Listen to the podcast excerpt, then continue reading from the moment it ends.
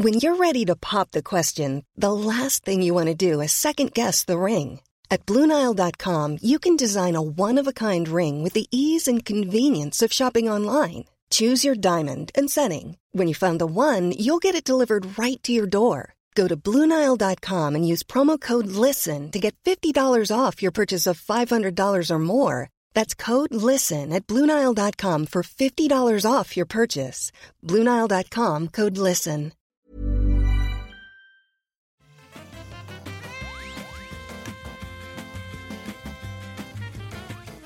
Bonjour à tous et bienvenue sur le rendez-vous jeu. On vous parle de toute l'actu du jeu vidéo, de l'industrie, du matériel, des jeux qui sortent en ce moment. Et aujourd'hui, on a un programme bien chargé avec les specs de la PlayStation 5 et de la Xbox Series X. On va pouvoir se mettre sur la figure dans la plus pure tradition de la guerre des consoles. Non, non, je plaisante. On est des gens bien ici. On va aussi vous parler de Half-Life Alix, le jeu VR sorti il y a quelques jours. On va aussi peut-être reparler un petit peu de Doom Eternal et euh, Animal Crossing, maintenant qu'on a eu un, peu plus de temps pour euh, les essayer et passer du bon temps avec ces jeux-là, et d'autres petites news également. Mais avant tout ça, il faut évidemment que je présente mes co-animateurs. Moi, je suis Patrick Béja, je suis très heureux de vous recevoir, et je suis également très heureux de recevoir Escarina, alias Maïté, alias Esca. Comment ça va? Très bien, et vous? Euh, bah vous, c'est pas moi que tu vous vois, j'imagine. Donc Non, euh, moi- c'est toi et. Mais c'est vrai que du coup, j'anticipe un petit peu. Mais oui, ça va très bien euh, en ce, ces temps de confinement que je vis plutôt bien. Donc, euh, du coup, je suis chez moi en pleine forme. ouais. tout va très bien. En, en- en catégorie démographique, les gamers sont peut-être ceux qui sont un petit peu moins euh, malheureux que les autres dans, par les- Exactement. Dans, ces conditions particulières. Euh, on a donc, tu disais vous, c'est parce qu'on n'est pas seuls tous les deux. On a aussi Cassim qui se joint à nous. Comment ça va, Cassim? Bah, ça va très bien, oui. euh, quand, on est gamer comme nous, pas de souci pour, euh, pour le confinement. euh, quand je télétravaille pas, je passe mon temps sur, sur mon île déserte de Animal Crossing ou, ou dans Half-Life Alix. C'est très bien, c'est très bien. Et euh, effectivement, Cassim Ketfi, euh, qui officie notamment chez Frandroid et qui est euh, un, est-ce qu'on peut dire un spécialiste amateur éclairé de Microsoft? On peut dire ça comme ça? C'est ça, mais après, euh, pas de souci pour parler aussi de la PlayStation 5. euh, je suis pas là ouais, pour faire la guerre. euh. entre les- Désolé entre Patrick, du coup, euh, je, je, je participerai pas à la guerre des consoles. Je suis sais que tu m'avais invité pour déçu. ça. Mais oui, le- j'espérais que justement tu allais défendre mort. Créer le clash un peu. bon bah pas de clash dans cette émission malheureusement, mais il n'empêche qu'on va quand même parler de tout ça parce qu'on a tous les détails et ils sont intéressants à examiner. Mais avant ça, je voudrais tout de même remercier les auditeurs qui choisissent de soutenir l'émission financièrement avec des vrais sous sur Patreon et notamment The Pomme, Rouden, Romain, Olivier Bouvet, Gabriel, Bien-Aimé Bismuth, Vince Charon, Davizard Lancelot, Léa Moirot, Alex et Pierre Le Thor. Euh, pardon, c'est Léa Méro. Oh là là, j'ai mal lu. Euh, merci à vous tous et merci à tous ceux qui choisissent de soutenir l'émission, puisqu'évidemment, elle existe grâce à ceux qui payent. C'est un petit peu comme les magazines à l'époque, mais euh, on en reparlera. Vous savez, ces trucs en papier là qu'on allait acheter dans des magasins, on marchait avec nos pieds et tout. Mais on en reparlera un petit peu plus tard dans l'émission. Ce qui est important là, c'est de décrire la Xbox Series X et la PS5. Et alors, euh, pour ceux qui se plaignent que je parle trop, malheureusement, je vais faire la, la présentation des specs, donc ça risque de- d'être un petit peu de Patrick qui fait son cirque. C'est vrai que j'aime bien m'entendre parler, j'avoue, mais aussi, parfois, je fais des présentations euh, aussi simples et complètes que possible, et j'aime bien les faire moi-même. Donc, euh, si ça vous va, je vais faire les explications de ce qui a été présenté, on va, on va le faire à la louche, et après, on en discutera. Ça, ça, ça vous convient? Très bien. C'est parfait, bien sûr. On... Merci, Il voilà. faut savoir qu'on est obligé de le dire, Mais mais ils ont été bien briefés avant le début de l'enregistrement. Très bien. Euh, alors, ça a commencé avec Microsoft qui a présenté les détails techniques de sa console à venir, la Xbox Series X, avec euh, une présentation assez euh, complète. Je vais vous donner les détails techniques pour ceux qui les veulent. Euh, on ne va pas euh, détailler non plus complètement euh, dans nos discussions, mais au moins là, vous aurez quelques chiffres. En gros, c'est un processeur AMD avec un Core Zen 2 le processeur a 8 corps, pardon. Alors, je vais recommencer. processeur 8 corps à 3,8 GHz, c'est pas mal. un processeur donc de type Zen 2 et un coprocesseur graphique à 1,8 GHz en architecture RDNA 2 il a 16 gigas de RAM qui sont divisés entre une RAM un peu moins rapide et une RAM un peu plus rapide, et un disque SSD de 1 Tera euh, qui est évidemment, comme tous les SSD, extrêmement euh, véloce et il a toute une architecture qui euh, est prévue pour tirer les avantages de cette rapidité du SSD en plus de la rapidité des autres éléments qui composent la console. Euh, le truc à retenir, enfin, disons que le truc que les gens retiennent, c'est la quantité de teraflops. Il y en a 12 euh, sur la Xbox Series X. Qu'est-ce que c'est que les teraflops? Les teraflops, en gros, c'est la vitesse de calcul possible de, du euh, système et plus particulièrement de la partie graphique du système. Donc, si on schématise un petit peu, ça veut généralement dire que plus on a de puissance de calcul, plus les graphismes seront euh, beaux, réalistes et tout ce qu'on veut. Donc, euh, on a 12 teraflops sur la console de Microsoft.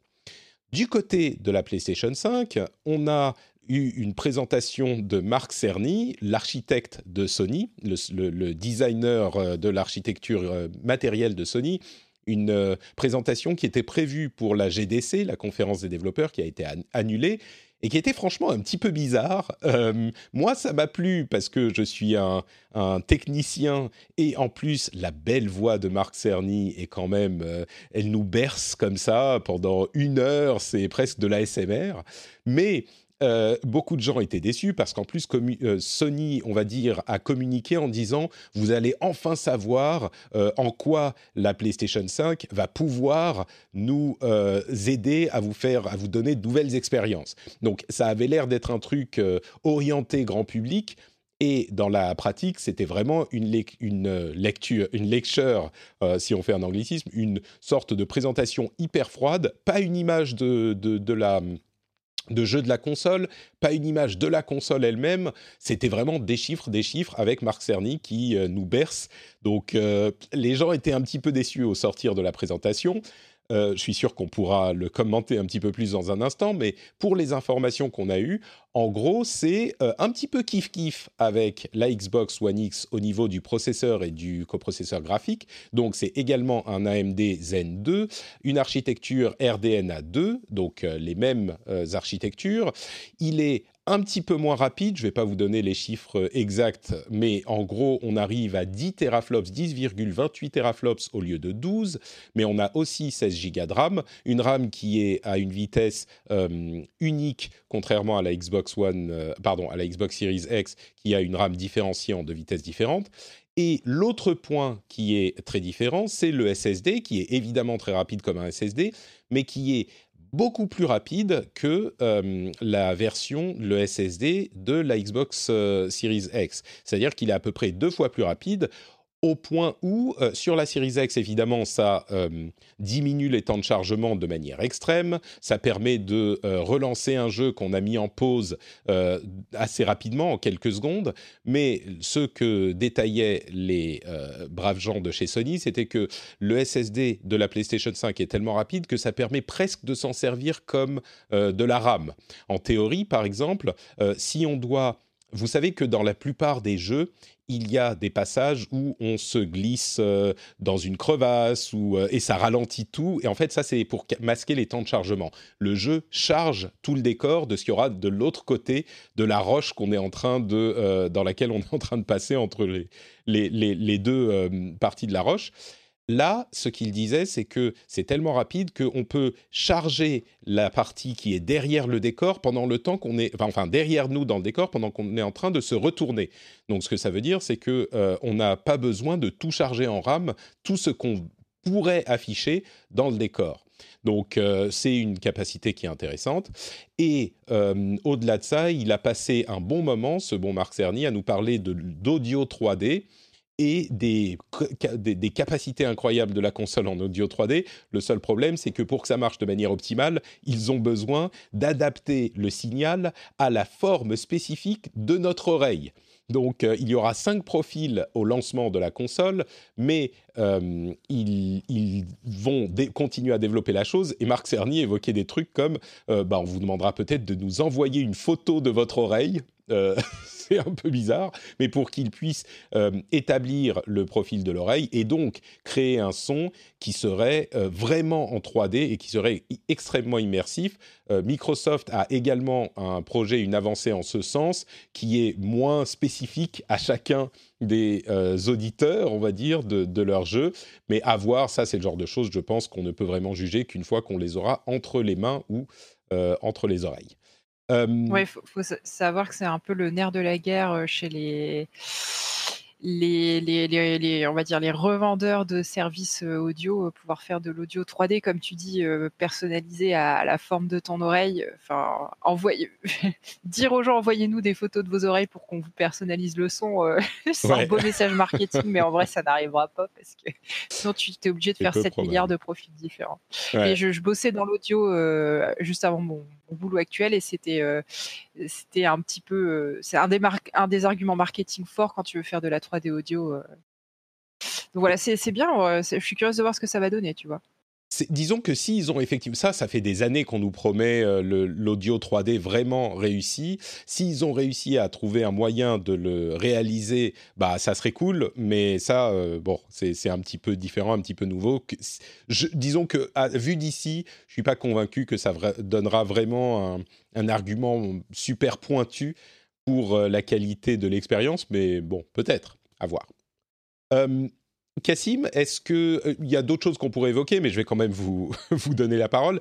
Est-ce que tu penses que j'ai fait un bon résumé de la chose ou est-ce que j'ai oublié euh, de mentionner certaines, certaines caractéristiques? Non, pas du tout. Non, oui, tu as fait un bon résumé. concernant la PlayStation 5, c'est vrai qu'il y a deux choses. Il y a un peu il y a la forme et le fond. Euh, sur la forme, tu l'as mentionné euh, rapidement, euh, c'était une conférence qui aurait dû être à la Game Developer Conference, qui a été annulée, ou repoussée plutôt. Et, j'ai l'impression que Sony s'est un peu planté sur sa communication en deux temps. D'abord, en annonçant la conférence ou le, cours de Marc Cerny, là, ils l'ont annoncé sur leurs réseaux sociaux, sur Twitter en fait, mais vraiment les réseaux sociaux de PlayStation qui, s'agressent normalement au grand public, à tous les joueurs, etc. Et alors, le tweet mentionnait hein, que ce serait un, plongeon en profondeur dans les specs de la PlayStation 5, donc on, comprenait que ça allait être euh, technique, mais euh, ils auraient dû, s'ils s'adressaient vraiment à tout leur public, c'est-à-dire en s'adressant à ce compte Twitter-là, ils auraient dû, à mon avis, euh, faire quelque chose de beaucoup plus didactique. Et c'est pas parce que c'est la Game Developer Conference que tu dois être forcément ultra technique et perdre les gens, en fait, et perdre le mmh. grand public.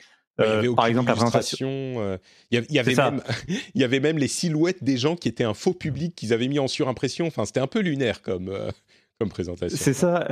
c'est assez dingue qu'il n'y ait aucune démonstration, alors que pourtant les démonstrations ils les ont. On sait qu'il y a eu la démonstration avec Spider-Man qui avait fuité sur Internet.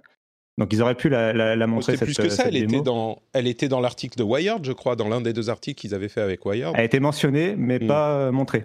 D'accord. Euh, et donc là, ils auraient pu la montrer, euh, cette démo, donc où, grâce à la vitesse du SSD, en fait, ils montrent que Spider-Man peut aller beaucoup plus vite euh, dans la ville de New York parce que la console est capable de gérer l'affichage de la ville en temps réel bah, à une vitesse beaucoup plus importante. Et, donc ça, ça aurait été une démo, assez intéressante à montrer. Donc sur la forme, c'est vraiment dommage, d'autant que là où ils se sont aussi un peu ratés, c'était sur le fait que bah, on n'a jamais eu d'informations, à part les articles de Wired, justement, sur la PlayStation 5.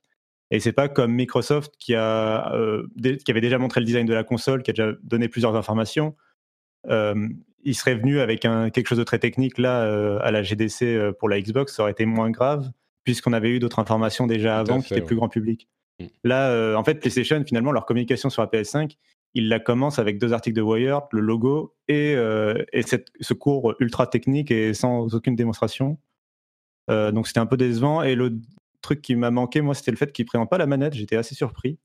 Euh, ah bah, c'est une conférence pour les développeurs. je pense, c'est un truc pour les développeurs. Et si vraiment la manette est aussi ambitieuse qu'elle semble l'être dans les rumeurs, c'est bizarre de ne pas l'avoir révélé parce que c'est censé faire partie intégrante de l'expérience justement avec l'audio 3D et compagnie que va proposer la PlayStation 5 en fait. Ouais, il y a un élément, euh, juste pour euh, ajouter à ce que je disais, l'un des trucs qu'il a fait euh, Cerny, c'était défendre l'idée des générations de consoles. Il disait il faut qu'il y ait une cassure entre différentes générations pour qu'on puisse proposer justement de nouvelles expériences. Ce qui était un argument, je pense, qui peut tout à fait se comprendre. Les deux philosophies ont leurs avantages. Le fait de faire une continuité entre les générations, qui est le choix qu'a fait Microsoft, a des avantages évidemment.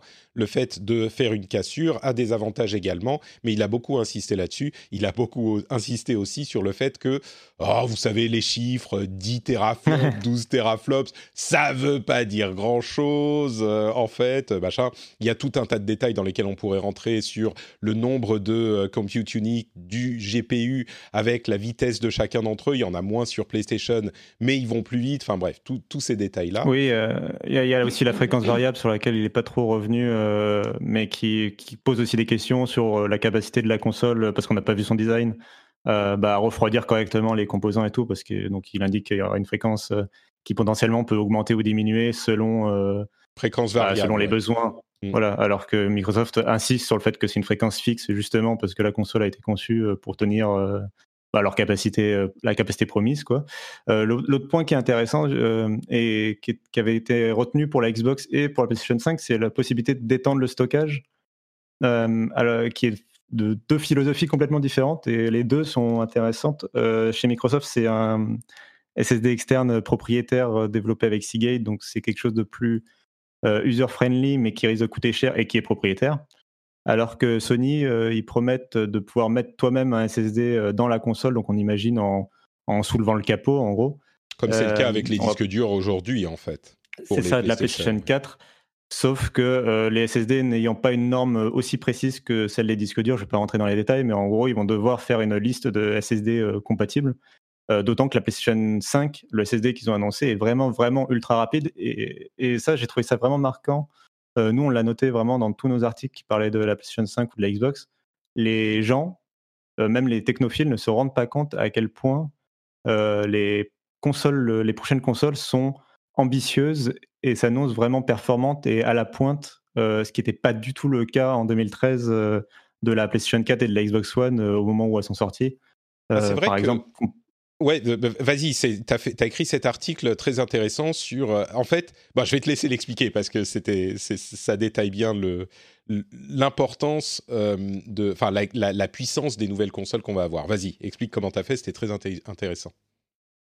Bah, simplement, bah, j'ai fait un article en fait où effectivement j'ai pris euh, les, on va dire les composants principaux des consoles, donc le, fameux processeur euh, AMD euh, Zen 2, la, la, puce graphique avec plein de teraflops et tout ça, et le SSD, et j'ai comparé ça avec des équivalents autant que faire se peut qui sont disponibles aujourd'hui à l'instant T sur PC. Et c'est vrai que tu arrives rapidement à une facture qui s'élève à plus de 1300 euros en prenant des choses comme bah, une RTX 2080 de Nvidia qui a 11 euh, teraflops par exemple. Euh, voilà, sans rentrer dans les détails, on arrive à plus de 1300 euros. Et enfin, l'idée, c'est pas de dire euh, les consoles valent 1300 euros parce que c'est pas comme ça que ça fonctionne la fabrication d'une machine. Non, et puis en plus, la comparaison a ses limites parce que c'est des processeurs qui ont été adaptés et customisés par les constructeurs, donc c'est pas exactement, exactement ça, mais.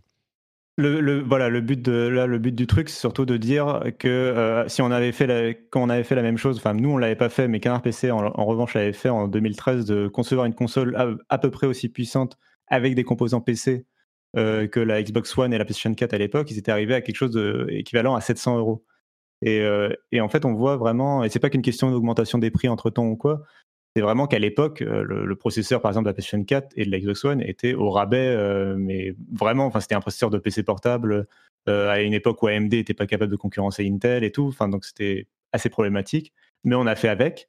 là, on a fait avec et on a plutôt très bien fait avec. C'était, on, a des, jeux qui ressemblent vraiment à des trucs de, génération euh, de cette génération, bon forcément, parce que c'est. Mais je veux dire, on réussit à faire. Oui, voilà. On a réussi sur la, la, durée à faire presque aussi bien sur le PC que sur le PC.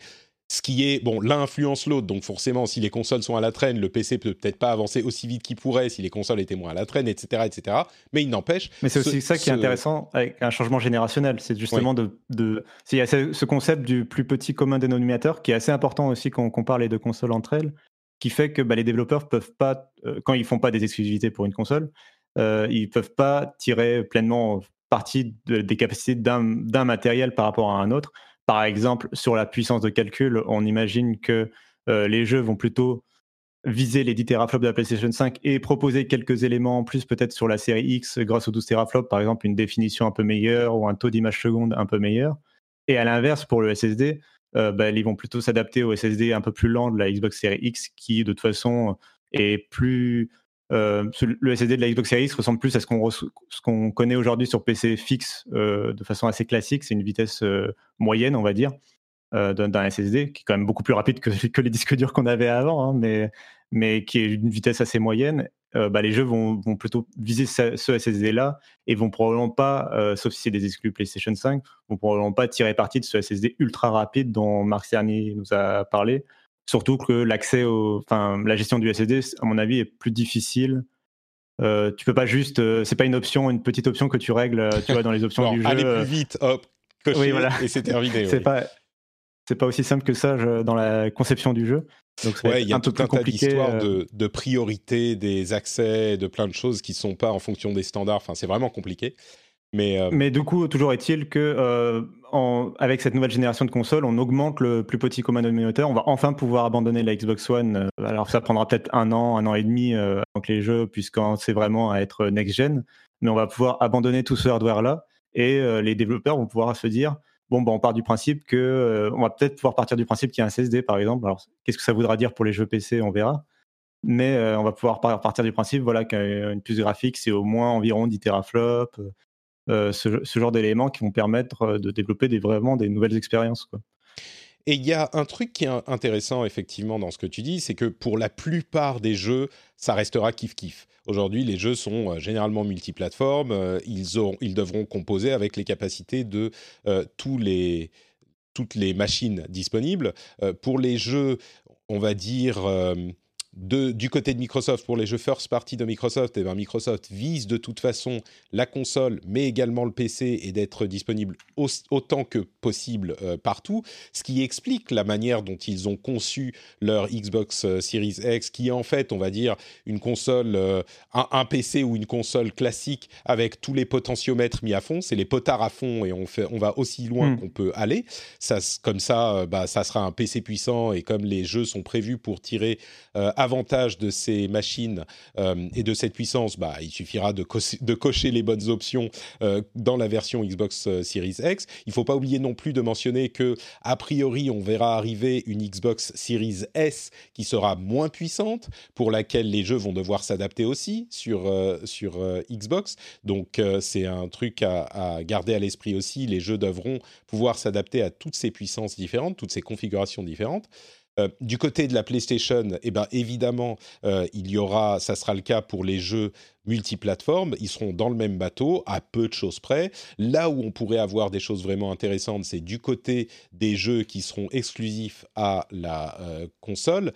Et, d'une manière générale, sur ce point, je vais, je vais vous parler avec, à cœur ouvert, je vais vous ouvrir mon âme.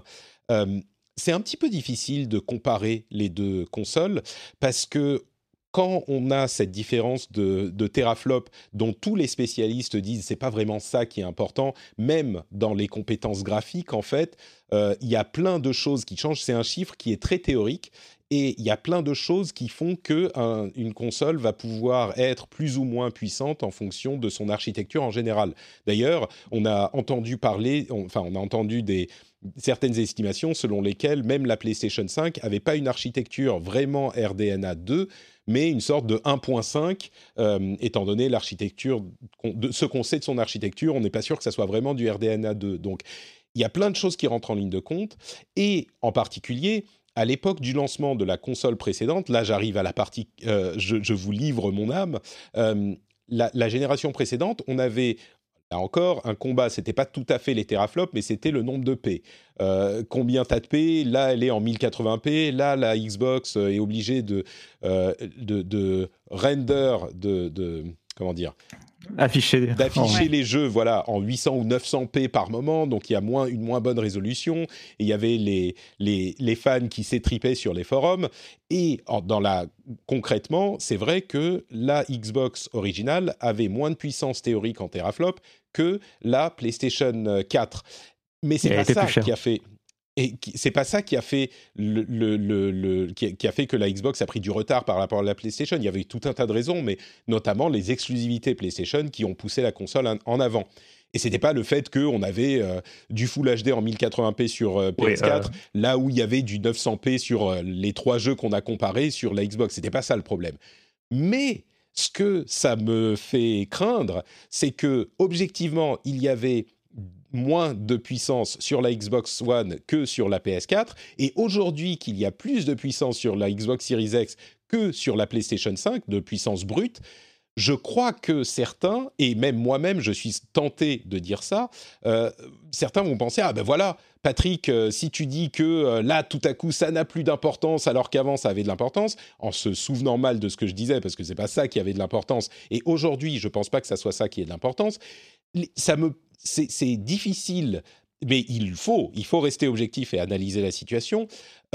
Et le truc auquel j'en viens, c'est que quand on entend les développeurs parler, euh, moi, quand j'ai lu les specs, je me suis dit ah bah oui, donc du coup, bon, il y a des trucs intéressants. Le SSD est très intéressant sur la PlayStation, mais en gros, bon, clairement, euh, la, la, Xbox Series X a l'air plus puissante et donc elle devrait avoir un petit avantage. Mais on a entendu beaucoup de développeurs donner leur avis sur les deux consoles.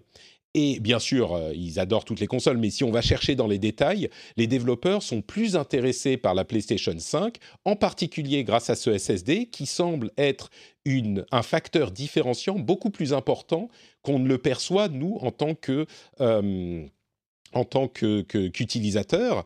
Et ils disent tous également, vous fiez pas au teraflop parce que ça ne veut pas dire que tel ou tel, euh, ça, donne exactement des capacités 20% euh, plus puissantes sur les graphiques ou c'est pas ça les teraflops ils disent tous ça veut rien dire par rapport à la enfin pas ça veut rien dire mais c'est vraiment indicatif et encore par rapport à la puissance graphique donc je me retrouve dans une situation où euh, si je dis ça, certains vont penser que je suis hypocrite, mais la réalité, bah, elle est là quand même. Et donc, ce que je dirais, c'est euh, moi, j'ai mes impressions sur le truc. Je pense qu'on est effectivement, ça va être un petit peu kiff-kiff. Mais je suis obligé de constater que les spécialistes, les développeurs, ils disent presque unanimement, bah, la PlayStation 5, elle est hyper intéressante. Alors, qu'est-ce que ça va donner? On n'en sait rien. Mais euh, je, je, à moins que, je veux dire, si vous êtes vous aussi un spécialiste, je serais très curieux d'entendre votre avis sur la chose.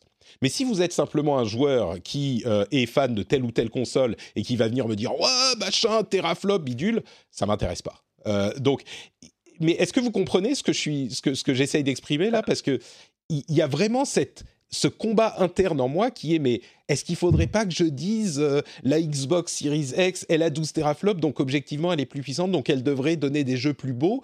Mais en même temps, ce que j'entends par ailleurs, c'est tout le contraire par les spécialistes, les développeurs qui travaillent sur les consoles. Donc, bah, je suis obligé de me rendre à, l'objectivité des gens qui savent de quoi ils parlent. Et donc, je, les mets à peu près sur un. Enfin, c'est pas, pas vraiment une compétition en tant que telle, mais il y a euh, sur la PS5 des choses plus intéressantes que j'entends. Donc, euh, je sais pas, Cassim, qu'est-ce que ça t'évoque? Alors, euh, moi, bah, je vais pas revenir sur le lancement de la Xbox One, mais je pense quand même qu'il y avait. Des, euh, je pense que les articles. Tu négliges un peu, je pense, la force quand même euh, de, des articles à répétition qui montraient que la PlayStation 4 était à la fois moins chère et plus puissante. Je, quand tu avais une fois par semaine un article avec qui citait les travaux de Digital Foundry qui disait bon bah sur, le jeu sur PlayStation 4 il est meilleur. Je pense quand même que ça aide la console à mieux se vendre de savoir que bah, si tu hmm. dois acheter GTA ou je ne sais pas quel jeu multiplateforme, bah, tu vas plutôt l'acheter sur la console qui fait tourner le jeu de façon plus propre et avec de meilleures performances. Quoi. Donc c'est et moins cher, ouais.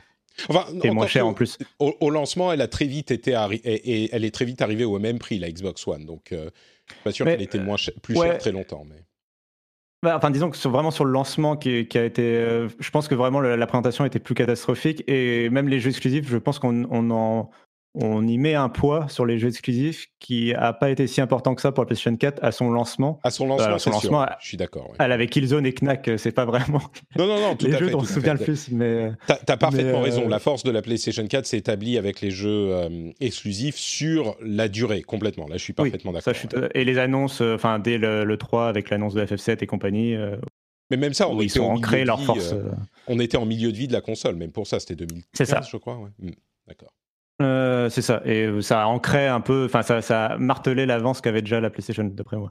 Mais, euh, mais pour revenir à, à l'actualité de maintenant, euh, là, oui, sur, la sur les performances, alors les échos qu'on a eus, euh, faut quand même aussi mettre un peu de les remettre dans leur contexte aussi, qu'il y, y a eu beaucoup de développeurs qui ont parlé de la PlayStation 5, qui étaient des développeurs travaillant pour ou avec des studios de Sony. Il y a eu des développeurs Naughty Dog, etc.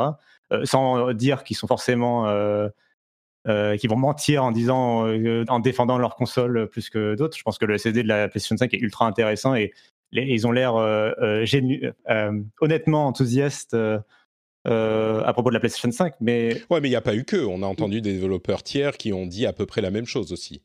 alors j'en ai pas vu beaucoup justement. Mais après là pour moi c'est le moment où je vais attendre. Euh, c'est là où, la présentation a ses limites. Euh, là, on connaît vraiment les, spécifications sur le papier, on n'arrête pas d'en parler. On connaît toujours pas le prix ni la date de lancement exacte des consoles. Ouais. Et, euh, et du coup, et on n'a pas les jeux tout simplement. Enfin, donc ça, moi, je suis plutôt dans une position où bah, je vais attendre les jeux. Et le, ce que je retiens au final, c'est que les deux sont partis pour faire des excellentes consoles. Le- la PlayStation 5, elle a de, d'être- de bien-être et d'être euh, pas mauvaise ou quoi. La Xbox aussi. Euh, les deux ont alors maintenant des studios et vont avoir des exclusivités. Euh, donc, on, va enfin peut-être avoir une génération de consoles où à la fois Nintendo, Sony et Microsoft sont en, en- entre guillemets en bonne santé et vendent bien leurs consoles et proposent leurs bon- des bons jeux et, et se tirent la concurrence en, en termes de caractéristiques. Et c'est là aussi où, c'est où je suis content que la PlayStation 5 et la Xbox soient aussi ambitieuses, c'est qu'on voit l'effet de la concurrence, on voit que, que, que, les, voilà, que les fabricants euh, essayent de donner leur maximum pour, euh, bah, pour vendre leurs consoles, mais du coup, euh, ça nous bénéficie à nous, en fait, euh, consommateurs et joueurs. Quoi. Mm. Donc, Ouais. euh, donc Et je, suis vraiment, je suis vraiment enthousiaste sur tout ça. Moi qui suis pas du tout experte en hardware comme on en parlait au début de l'émission, je te rejoins complètement là-dessus. Moi, ce que je vais regarder, c'est les jeux qui sortent. Et euh, il y a quand même le sujet de la rétrocompatibilité qui, Oui. qui fait toujours un peu, euh, un peu mouche aussi. Euh, mais sinon, en termes de puissance, moi, mon point de vue, c'est que de toute façon, ils vont essayer d'être les meilleurs possibles et qu'au final, on va avoir à peu près des équivalences et que ce qui joue, c'est pas la puissance de la console, c'est ce que les développeurs vont faire de cette puissance et les titres qu'ils vont pouvoir proposer. Euh, Bah, de toute façon, l'important sera les jeux. Et pardon, je vais juste dire sur la rétrocompatibilité qu'effectivement, euh, la- la- c'est un des points faibles de, de la présentation sur lequel on n'est pas revenu sur la forme. Euh, ils nous ont fait un peu une Microsoft en, en annonçant. Enfin, les propos de Marc Cerny étaient un peu C'était flous pas sur clair scène. du tout, ouais. Mm. Et euh, ils ont publié en fait un article officiel euh, sur leur blog PlayStation pour dire que euh, seule une partie des 100 jeux les plus populaires de la PlayStation 4 serait compatible au lancement avec la PlayStation 5 pour ensuite le remettre à jour en disant que à terme la plupart des 4000 jeux de la PlayStation 4 seraient compatibles sans préciser ouais. si ce serait au lancement. Non, si c'est ce pas tout à fait ça. euh, C'est pas tout à fait ça. Ils ont dit que euh, là, c'était un snapshot d'aujourd'hui. Les 100 jeux qu'ils ont essayé, bah, ils tournaient quasiment tous les 100 euh, les plus euh, Populaires. populaires. Ce qui d'ailleurs, moi, m'avait fait un petit peu bondir parce que les 100 les plus populaires, il va y avoir euh, 10 Call of Duty, euh, 10 euh, FIFA. Et enfin voilà, c'est pas les jeux auxquels nous on voudrait jouer quoi. Euh, et, et en face, il y a euh, la, la Microsoft qui annonce une compatibilité avec quatre générations. Alors c'est pas tous les jeux, surtout c'est les- sur les générations plus anciennes, mais euh, on, on a une, compa- une compatibilité sur euh, quasiment tout, toute l'histoire de la Xbox, ce qui est évidemment beaucoup plus intéressant. Euh, mais ils ont ensuite mis à jour pour dire la plupart des 4000 jeux de la PlayStation 4 seront compatibles euh, à peu près au lancement. Donc, euh, enfin, Bah, les 100, c'était, c'était même pas envisageable, quoi. C'était ridicule. Oui, non, euh, on est d'accord. C'est juste. non, mais là, par contre, la phrase, elle est toujours pas ultra claire. C'est nous pensons qu'une très grande majorité des plus de 4000 jeux ex- qui existent sur PlayStation 4 seront jouables sur PlayStation 5 sans. Enfin, je ne sais pas si le seront jouable. Euh, la temporalité du seront jouable est un peu floue. Ouais, peut-être. Moi, la manière dont je le comprends, c'est qu'ils seront jouables tout court. C'est-à-dire que tu les lances et ils se lancent. Mais, mais oui, ça, ça laisse effectivement, c'est un petit peu flou. Il se laisse peut-être une porte de sortie, mais. On, est d'accord après que ce sera plus que sans jeu. Oui, non, mais sans, c'est ridicule. ça n'a pas de sens. Enfin, si c'est ça, autant dire, il n'y a pas de rétrocompatibilité parce que ça n'a aucun sens. Et voilà, la porte. Enfin, en fait, le, point de ce sujet, c'était pas vraiment de dire que la console elle a des problèmes de rétrocompatibilité ou pas. On pense, enfin, ce sera pas le cas, mais c'est plutôt de montrer euh, les petits errements de communication qu'a Sony euh, sur ce début de génération euh, là pour le moment. après, ça, enfin, les gens, j'en connais qui vont réagir très vite sur ce que je suis en train de dire. juste pour dire que en une présentation de la console avec le design, le prix et Spider-Man 2, et ce sera réglé. Hein, tout le monde aura oublié. Hein, oui, complètement. La discussion de mars dernier je crois qu'il est les comparaisons avec, j'en ai vu fuser les comparaisons avec la avec la Xbox de l'époque. Évidemment, c'est pas du tout la même chose, mais il est euh, complètement juste de dire que on commence à se demander si Sony eux-mêmes savent où ils vont avec cette histoire. Alors, ils peuvent complètement corriger le tir avec une, une, présentation, avec des jeux enfin et la manette dans quelques mois, mais on est tout à fait en droit de se demander est-ce qu'ils savent euh, parce que on imagine bien que chacun est en train d'attendre pour pouvoir annoncer le prix. Ils essayent de savoir à quel prix mhm. sera la console. On imagine que peut-être la Series X sera un peu plus chère avec une Series S un peu moins chère et la PlayStation 5 au milieu. C'est possible. Euh, il est même possible peut-être qu'il y ait deux versions de la PlayStation 5 au lancement. Ça me paraît peu probable, mais pourquoi pas. Mais on sent bien qu'ils s'attendent euh, les uns les autres. Mais clairement, là, on se demande ce qu'ils sont en train de faire. Sony, on avait eu pour la génération précédente, et déjà c'était un petit peu tard, en février de l'année de la sortie, une présentation assez complète. Euh, et là, on est en mars et on a l'impression que ça va pas arriver avant euh, quoi, avril, mai, peut-être juin. Euh, et, et, bon, enfin, on est, on est complètement en droit de se poser la question de ce qu'ils sont en train de faire. Euh, ceci dit, je vais quand même euh, préciser, on parle des specs parce que c'est ce qu'on a maintenant et qu'on a faim et que c'est marrant d'en parler. Je vous rejoins complètement sur le fait que les deux sont dans un mouchoir de poche, euh, autant, au niveau de la puissance et au niveau, enfin, on n'est pas vraiment en train de pinailler, mais presque sur deux teraflops et un SSD plus rapide. Ça sera peut-être des trucs phénoménaux, mais dans l'ensemble, il y a quand même une compatibilité qui est nécessaire à travers les jeux qui sortent sur toutes les consoles. Euh, et puis, comme Nintendo l'a bien montré, euh, la puissance c'est une chose, mais ce qui est important au final, c'est le game design, et c'est tout à fait les jeux. Et quand on aura les jeux, c'est sur ça qu'on va juger, comme c'est sur ça qu'on a jugé avec les générations précédentes. C'est juste que là, on a les specs, donc c'est marrant de parler des specs, et on en parle une demi-heure, quoi. Mais oui, je suis tout à fait d'accord avec vous sur ce point. C'est absolument indéniable. C'est ça qui a fait, c'est toujours ça qui définit systématiquement le succès d'une console ou d'une autre. Et euh, juste pour conclure, euh, là où Sony a, le, je pense même encore aujourd'hui, l'avantage des exclusivités, malgré les rachats qu'a fait Microsoft, parce que Microsoft, c'est plutôt des double A, enfin jusqu'à maintenant, ça se trouve, ils faire des triple A euh, qui tâchent et qui, qui, donnent envie à tout le monde à l'avenir, mais on a l'impression qu'ils s'orientent plutôt vers des, des, double A pour plaire à tout le monde. Euh, il ne faut pas oublier non plus que Microsoft a un énorme avantage avec le Game Pass, qui est une force commerciale, qui est à mon sens la grosse innovation de cette génération euh, et le gros point fort de cette génération, c'est le Game Pass, euh, encore plus que tout le reste. Et ça, ils l'ont dans la poche et ça, ça influence énormément l'attractivité des consoles à venir. Bah, c'est un truc que forcément tu es obligé de prendre en compte, même dans le prix de la console. C'est-à-dire que, admettons que la Xbox Series X soit à 500 euros et que la PlayStation 5 soit à 450 euros, euh, bah, de fait, si par exemple, si tu es déjà abonné ou même si tu t'abonnes au Game Pass, pour 10 euros de plus que le prix de la console, tu as accès aux jeux de lancement euh, bah, dans le catalogue comme ça. Alors que la PlayStation 5, il faut rajouter derrière euh, un jeu, probablement. Le jeu ne sera pas offert dans la console, tu vois, il faudra acheter, euh, je sais pas, le Spider-Man 2 ou le, Il faudra rajouter les 50 euros en plus du prix de la console pour avoir le jeu avec. Après, il y a quand même le PlayStation Now qui est pas mal dans son genre, qui est peut-être un petit peu moins bien que le Xbox Game Pass parce qu'il n'y a, y a pas tout, tout ce qui est euh, jeu Day One. Mais je pense qu'ils ont encore une carte à jouer là-dessus. Oui, bien euh, sûr. S'ils se réveillent un petit peu là-dessus, Sony. Euh, ah bah si, bah, par exemple, euh, les jeux, certains jeux, euh, certains, certaines grosses licences seront incluses dans le PlayStation Now au lancement pour deux mois même, s'ils vont dire quand on, mhm. les ressort du, du, PlayStation Now au bout de deux mois, bon, c'est quand même l'important, c'est de l'avoir au lancement. Là, ça pourrait être un truc, mais j'ai pas l'impression que ça soit la direction qu'ils prennent. Hein. Leurs jeux, ils, ils, veulent vous les vendre au prix fort, donc je pense que c'est plutôt ça qu'ils qu'ils continuent à. Ils en prennent pas le chemin, mais c'est une carte qu'ils peuvent jouer à tout moment, qui est plus facile à rattraper que euh, racheter qu'un studio euh, quand Microsoft avait aucun, aucune exclusivité. Quoi. tout à fait. Tout à fait. Bon, bah écoutez, euh, voilà pour les specs. on aura fait un petit débat. J'aurais tenté, tant bien que mal, de, d'éveiller les, les, les, passions meurtrières de mes camarades, mais non, ça n'a pas fonctionné.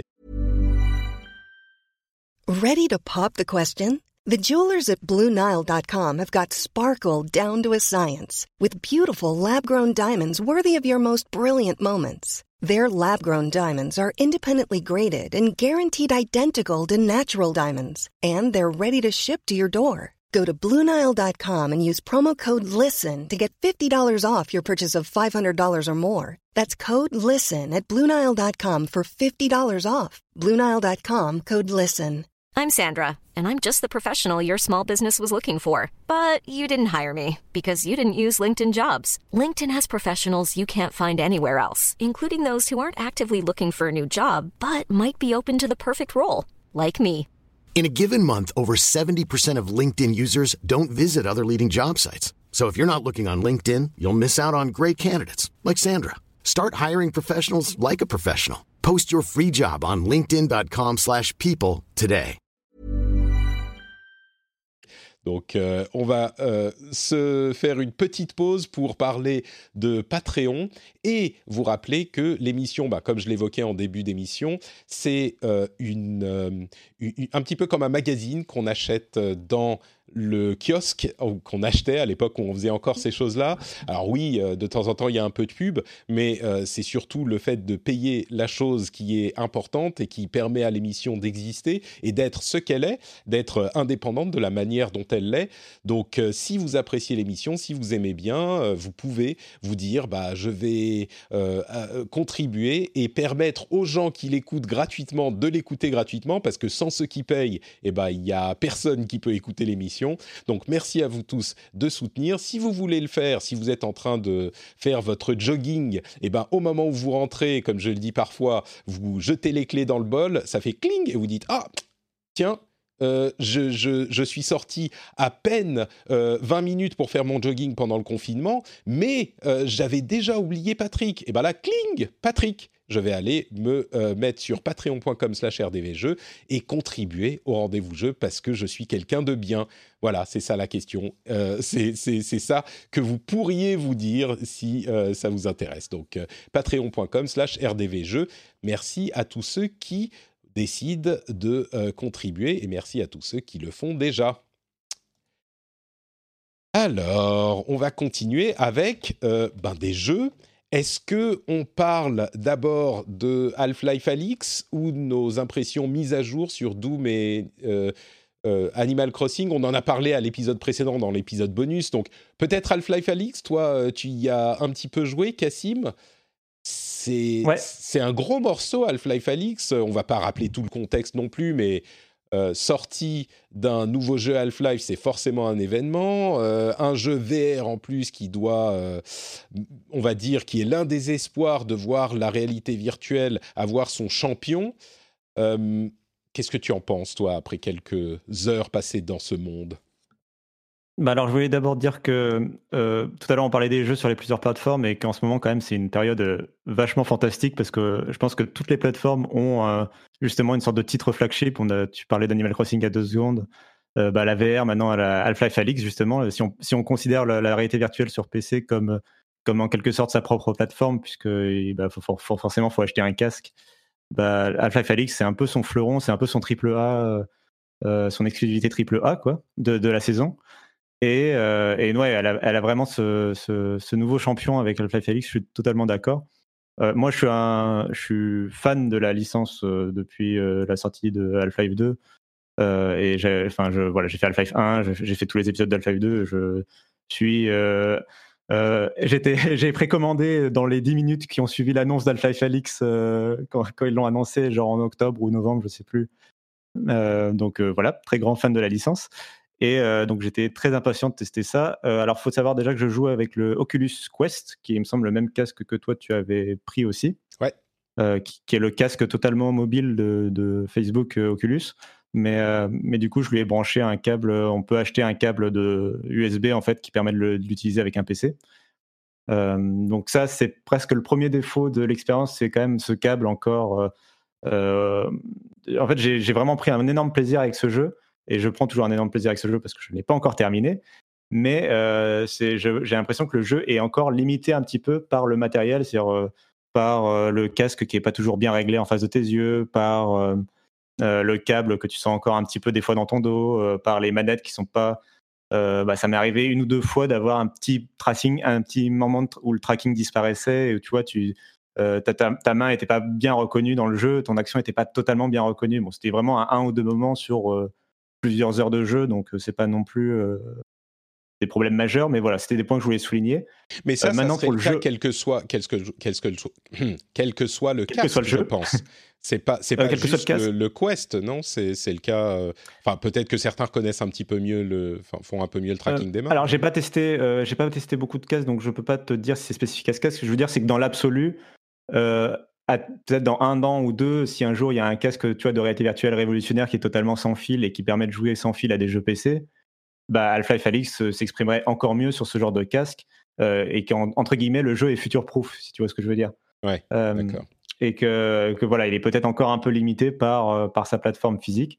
En tout cas, euh, le jeu est ultra impressionnant. Euh, du coup, c'est ma première vraie expérience en réalité virtuelle. Et j'avais fait des expériences de 5 minutes par-ci par-là, tu vois, un petit peu en mode comme la Wii quand on s'amusait avec, avec le tennis pendant 3 minutes. Puis après, on se rendait compte que quand même, c'était pas forcément dingue. Bah là, c'est la première application qui vraiment me vend la réalité virtuelle j'ai pu à la fois y jouer en réalité virtuelle et en même temps regarder mon copain y jouer et le voir en, du coup en 2D avec le retour vidéo en 2D. Et du coup, c'est assez intéressant de comparer vraiment la différence entre les deux. Et ça, je crois que c'est quelque chose que je n'avais pas vu venir et à quel point on se rend pas compte quand on l'a pas testé. la 2D ne rend pas du tout compte de ce que c'est que d'être dans le jeu. C'est-à-dire que même la taille des modèles, en fait, la taille de l'environnement, en 2D, en fait, on, peut être au pied de la citadelle de City 17 et, euh, et être impressionné de le voir sur un écran en 2D classique. Mais en réalité virtuelle, en fait, ça prend une toute autre ampleur et on est vraiment euh, bah, à l'échelle enfin, de nous, de notre corps de 1m80, quoi, de, de se mettre de. Enfin, on, lève la tête et on voit euh, vraiment cette citadelle à perte de vue. on voit les fameux striders, ces sortes de tripodes un peu venus de la guerre des mondes qui, qui avaient marqué à l'époque dans Half-Life 2. Bah là, on, retrouve ça. Euh, on retrouve vraiment tout cet environnement de Cité 17, euh, les, membres du cartel, les méchants, euh, les ennemis, qui vraiment prennent forme. Enfin, d'ailleurs, les, crabes de tête des zombies, par exemple, ont gagné en taille en fait par rapport à Alpha F1 et Alpha F2 parce que bah, il faut qu'ils soient assez réalistes pour imaginer qu'ils prennent vraiment la tête de quelqu'un, donc ils, sont un peu plus gros qu'avant en fait. Hmm. c'est des éléments, c'est de l'ordre du détail, mais ça montre déjà juste visuellement l'importance qu'a mis Valve pour développer ce titre. Et là, j'ai même pas encore parlé du gameplay. Et c'est le gameplay vraiment qui. Euh, et je, te redonne la parole. Euh, je vais juste terminer sur ça. Euh, le game design, avec ce jeu, Valve montre à nouveau que c'est des maîtres en termes de game design. c'est un truc qu'on leur a beaucoup donné pour Half-Life 2 et Half-Life 1 avant, lui. C'était vraiment des. Ils savent développer un peu comme on l'indique souvent pour les jeux Nintendo ils savent créer un game design et exploiter des idées. Et euh, un peu comme dans un jeu Nintendo, ça fourmille d'idées à tout instant. Euh, des séances de hacking où bah, tu vas devoir faire tourner un globe devant toi avec tes deux mains et, euh, faire bouger des éléments dans l'espace. Bah, tu, le, tu le fais physiquement jusqu'à t'amuser, enfin littéralement t'amuser quand même. Et c'est mon exemple est assez stupide. T'amuser à ouvrir des tiroirs d'un bureau ou d'un placard pour fouiller, pour trouver des munitions, mais c'est dingue à quel point euh, c'est jouissif de se dire que chaque tiroir est ouvrable, chaque, euh, chaque élément d'un placard, voilà, tu peux bouger les, tu peux bouger un carton, le retourner, et voir qu'en fait dans le carton il y avait des éléments pratiques pour toi. et ça, devient vraiment cette boucle de gameplay où tu te mets à fouiller chaque pièce euh, est assez incroyable. Et là, j'ai même pas parlé des séances de combat où, où tu euh, tu t'amuses à te mettre à quatre pattes euh, derrière une barricade, physiquement à quatre pattes, et à, et à pouvoir tirer à l'aveugle ou en, en, levant juste légèrement la tête pour essayer de viser et, et tirer ou jeter des grenades littéralement en agitant la main et pas en, essayant de créer un arc de cercle un peu chelou comme on a l'habitude dans les jeux. alors, non, vraiment. Je vais, te poser. Je te, je te, pose la question sur ce point spécifique je pense qu'on a bien compris l'attrait de euh, la présence dans le, le, monde, mais les désavantages, euh, est-ce qu'ils sont également présents de la même manière? C'est-à-dire que tu dis on s'accroupit physiquement dans notre euh, salon, mais est-ce qu'on peut euh, est-ce qu'on a la place? Est-ce que c'est pratique? Est-ce que c'est fatigant de vraiment bouger? Est-ce que le déplacement, parce que les modes de déplacement dans les jeux en réalité virtuelle, c'est toujours plus ou moins problématique. Alors je sais qu'il y en a, il y a toutes les versions dans Half-Life Alix. Il y a la téléportation, il y a le déplacement lent, il y enfin il y a tout. Mais est-ce que tout ça, ça fonctionne aussi Ou est-ce qu'on se dit, bon, bah, ouais, on n'y est pas encore, mais c'est sympa d'être dans ce monde, donc je vais passer outre? Ou est-ce qu'ils ont réussi vraiment à donner quelque chose de convaincant pour toute cette, cette partie du jeu-là aussi?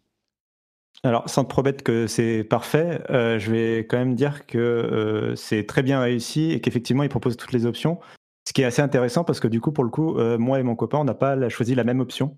Mmh. Euh, moi, j'ai choisi l'option de téléportation, c'est-à-dire qu'en fait, tu vises en gros un endroit euh, devant toi à quelques mètres.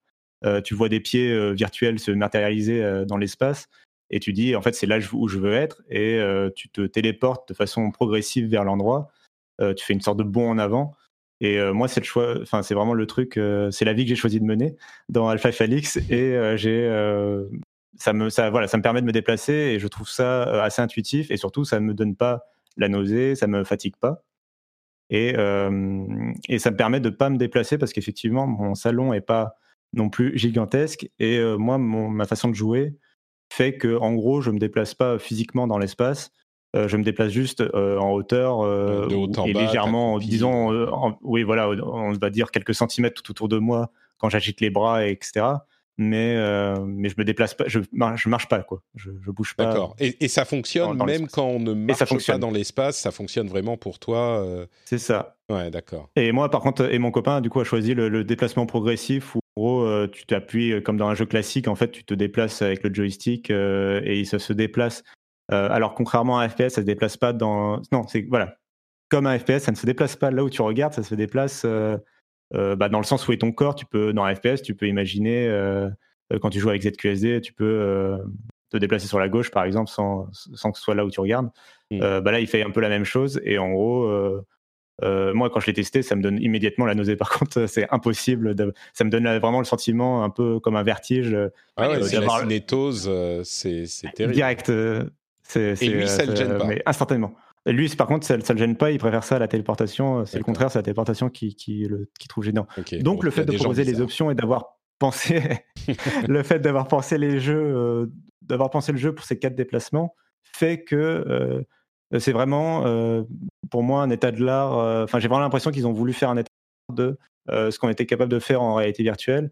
De ce que j'ai pu comprendre, il y a plein de choses comme, par exemple, la gestion de l'inventaire au niveau des mains euh, ça, c'est pas un élément que j'ai beaucoup abordé, mais euh, il n'y a aucune interface dans le jeu.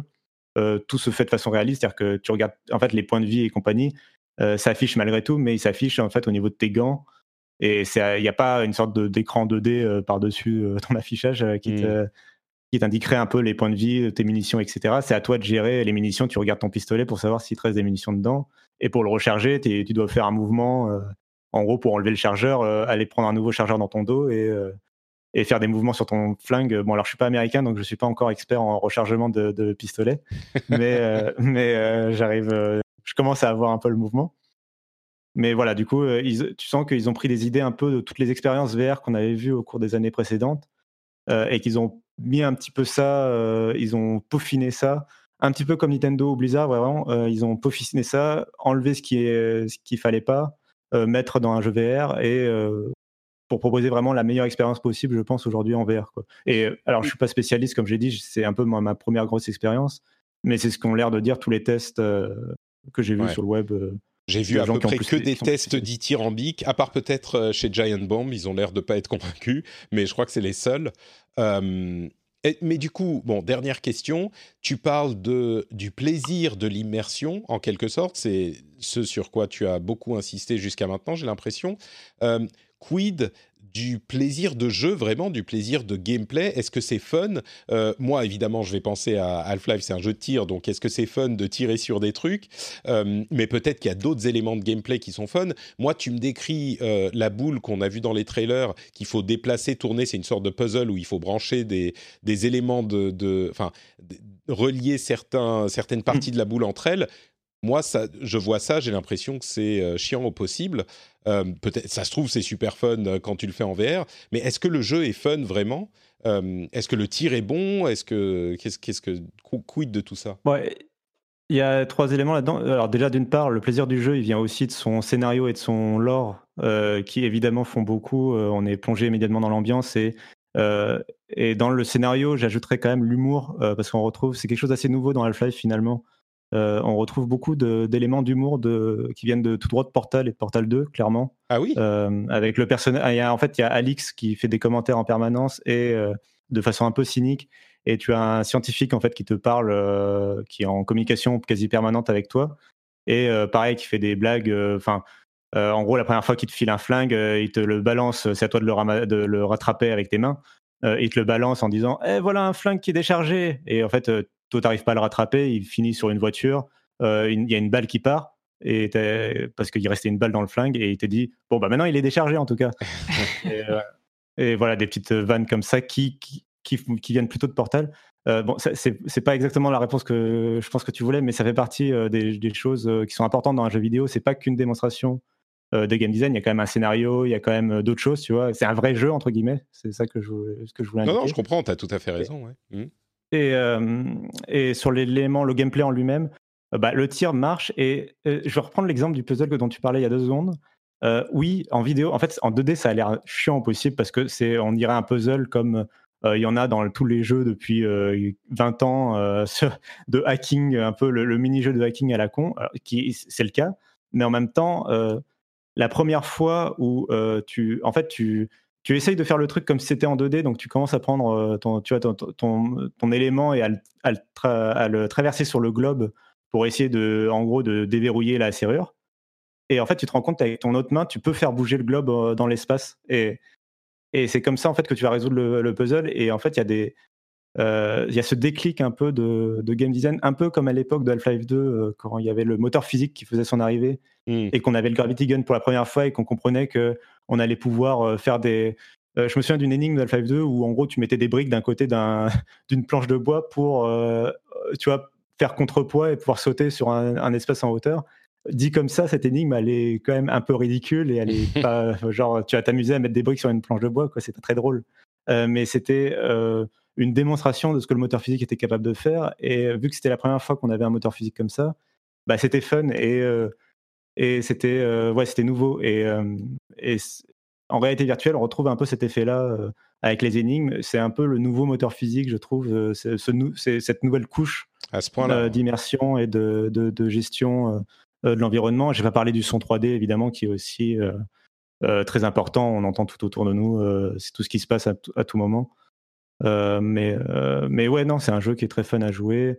cela dit, pour juste répondre à un dernier élément que tu posais, effectivement, euh, c'est un jeu auquel je n'arrive pas à jouer pendant 6 heures d'affilée, comme je pouvais jouer à Half-Life 2 pendant 6 heures d'affilée. Hmm. parce qu'au bout d'un moment, malgré tout, et là, c'est difficile de savoir si ça vient du jeu ou si ça vient du casque. malgré tout, au bout d'un moment, tu as une certaine fatigue et tu as juste envie de faire une pause, ce qui permet aussi de profiter du jeu plus longtemps. Mais, mais, La durée de vie est allongée. C'est ça.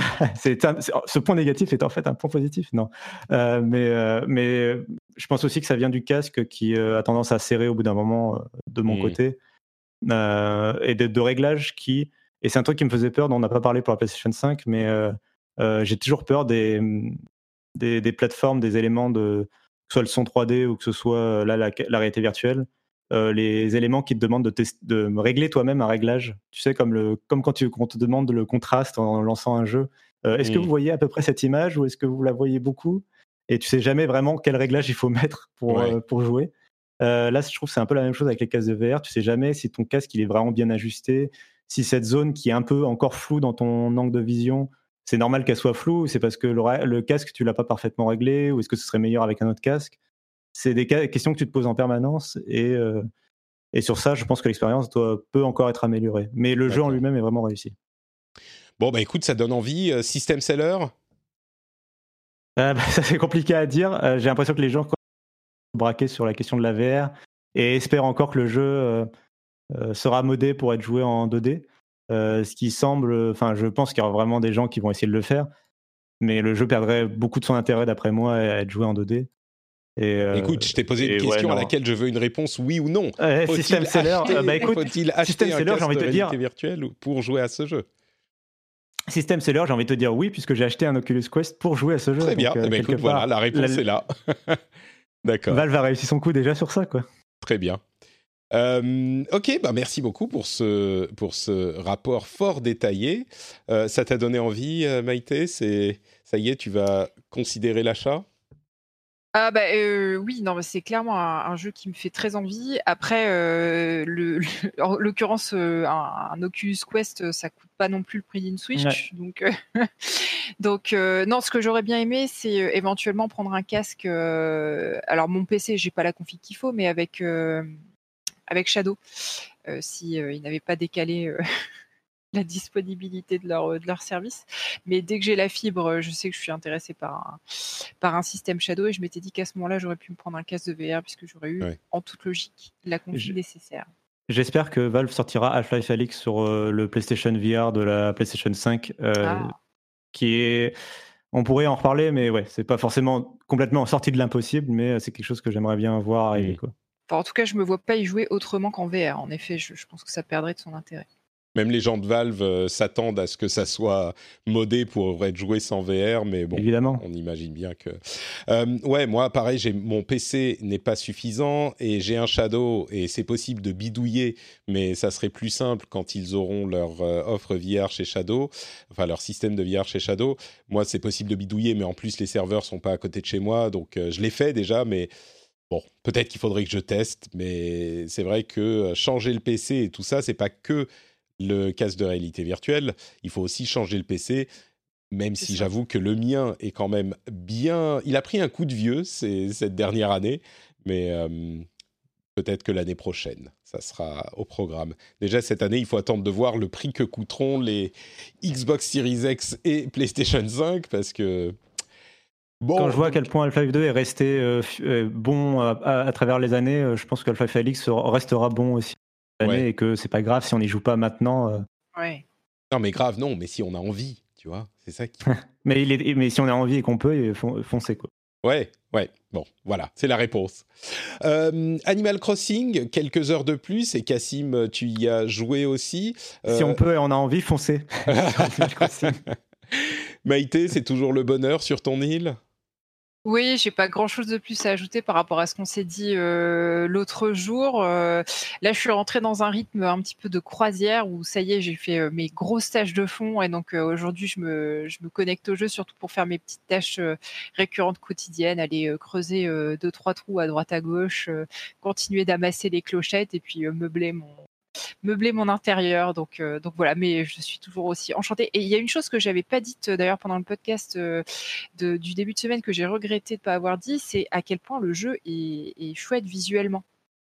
Oui. c'est vrai que vu qu'il y a un, côté un peu chibi kawaii au niveau des graphismes, on, pourrait, euh, ça pourrait donner l'impression que c'est un jeu un peu moche, mais je trouve que le, gap graphique entre euh, l'ancien et le nouveau déjà est appréciable. Et en plus de ça, il y a des effets de texture, de lumière, euh, de profondeur de champ, etc., qui sont vraiment très très chouettes et d'autant plus sympa quand tu as ce petit côté de chill où tu te poses sur un endroit et juste admires le soleil couchant avec sur la mer. Donc voilà, visuellement en plus de ça, c'est vraiment une réussite.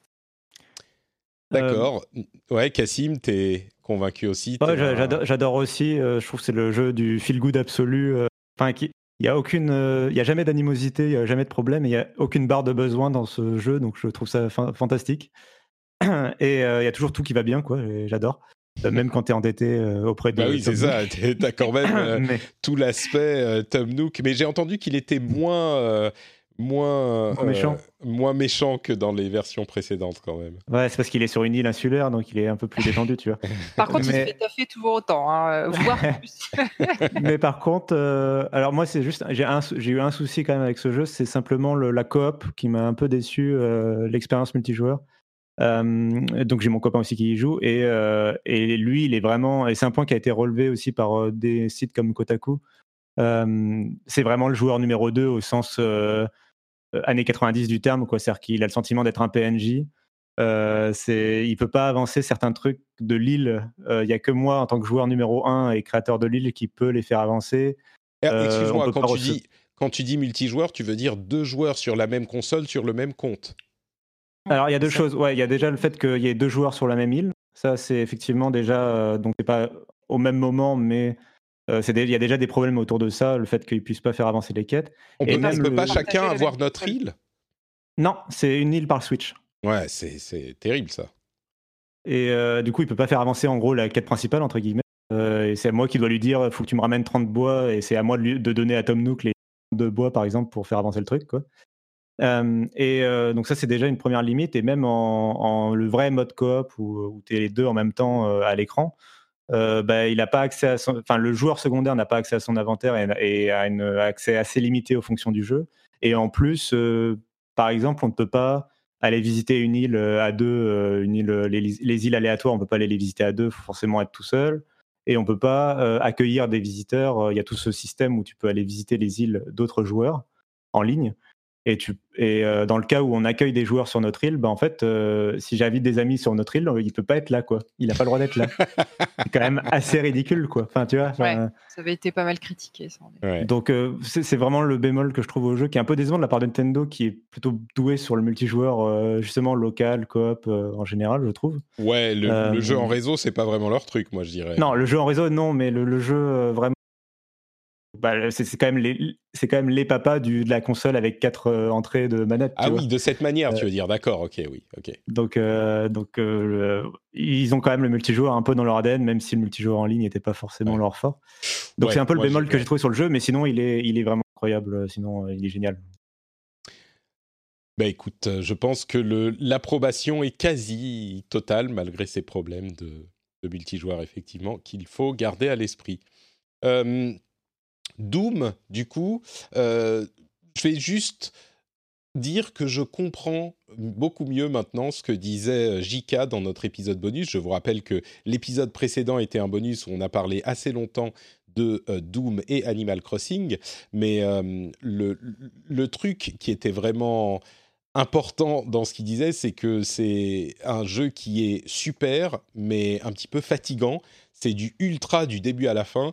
Et c'est vrai que euh, c'est intellectuellement éprouvant en fait de jouer à Doom. Ça peut paraître bête de dire ça, mais il y a tellement d'éléments au jeu.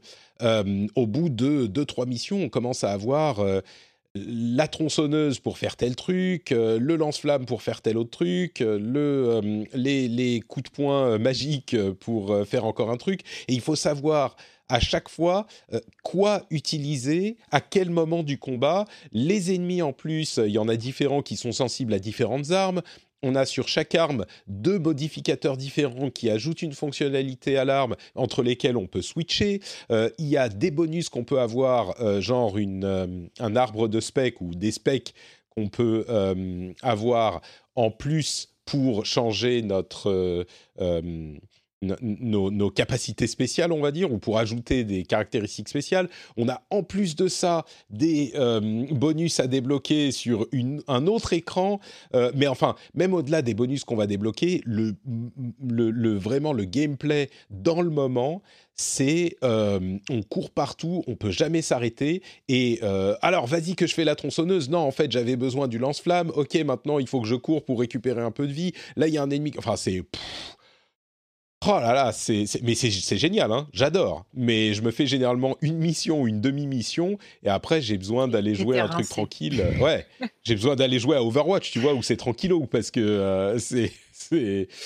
Mais, mais c'est, c'est un super super jeu. C'est un peu l'antithèse de, de Animal Crossing, j'ai l'impression. Mais... Mais non, mais tu sais très, très, c'est très bien que ces deux jeux sont intimement liés euh, sur Internet. Tout à fait, oui. fantastique. Ah, mais ça, je le sais bien, oui, oui, bien sûr. Mais, mais oui, mais, mais ça reste quand même, c'est un jeu. Je sais que les avis sont parfois un petit peu partagés sur les choix qu'ils ont faits par rapport à Doom 2016. Euh, moi, je dirais que c'est dans l'ensemble quand même assez positif et sans l'avoir fait, je pense que si on revient à Doom 2016 après avoir joué à Doom 2020, euh, je pense qu'on sera quand même limite on s'emmerdera. Alors que Doom 2016 c'était quand même un truc assez speed. Euh, je pense qu'il y a tellement plus de choses dans le 2020 et dans l'ensemble c'est des choses réussies. Il y a peut-être une petite composante de on ajoute des choses pour ajouter des choses. Mais euh, je pense que pour l'immense majorité, ça fonctionne. Et euh, sans ça, ça, ça devient tout de suite. euh, comment dire J'ai l'impression, en fait, voilà l'impression que ça donne. C'est euh, Mario Kart. Si on joue en. On passe de 50 à 100 CC, on se dit Ah, mais 100, c'est super rapide. et puis, on, on- on continue et on, on passe à 150 et on se dit ah mais non voilà là c'est vraiment super rapide et puis quand on revient à 100 en fait on se rend compte que ah, mais 100 euh, c'était pas si rapide que ça parce que maintenant on a l'habi- l'habitude de 150 et ben c'est un peu ça le, Doom 2020 c'est le 150 voire même le 200 cc de Mario Kart 8 euh, par rapport aux 100 ou 150 cc de Doom 2016 donc voilà c'est ma review officielle euh, on va continuer et conclure avec quelques petites news. Euh, D'abord, la carte de contrôle va être mise à jour pour être un peu plus lisible. C'était peut-être le euh, la critique que on pouvait faire à contrôle, c'était le problème de la carte qui moi m'a bon pour d'autres raisons aussi, mais j'ai arrêté de jouer en partie à cause de ça parce que je savais pas où je devais aller. Euh, c'est Patrick le vrai gamer, vous savez. Euh, et, et donc peut-être que j'y retournerai quand la carte sera mise à jour. Ça devrait arriver bientôt. On a eu un Mais il te Nintendo faut des couloirs, c'est ça? Pardon? Il te faut des couloirs pour euh, te- bien te repérer dans un jeu. euh. Mais ouais, non mais il faut un couloir, c'est encore plus simple. Pourquoi plusieurs? T'en fais un, tu continues à avancer, voilà. Euh, un Nintendo Direct spécial indé, moi j'en ai pas retenu grand chose. Je sais pas s'il y a des choses qui vous ont marqué dans ce Nintendo Direct.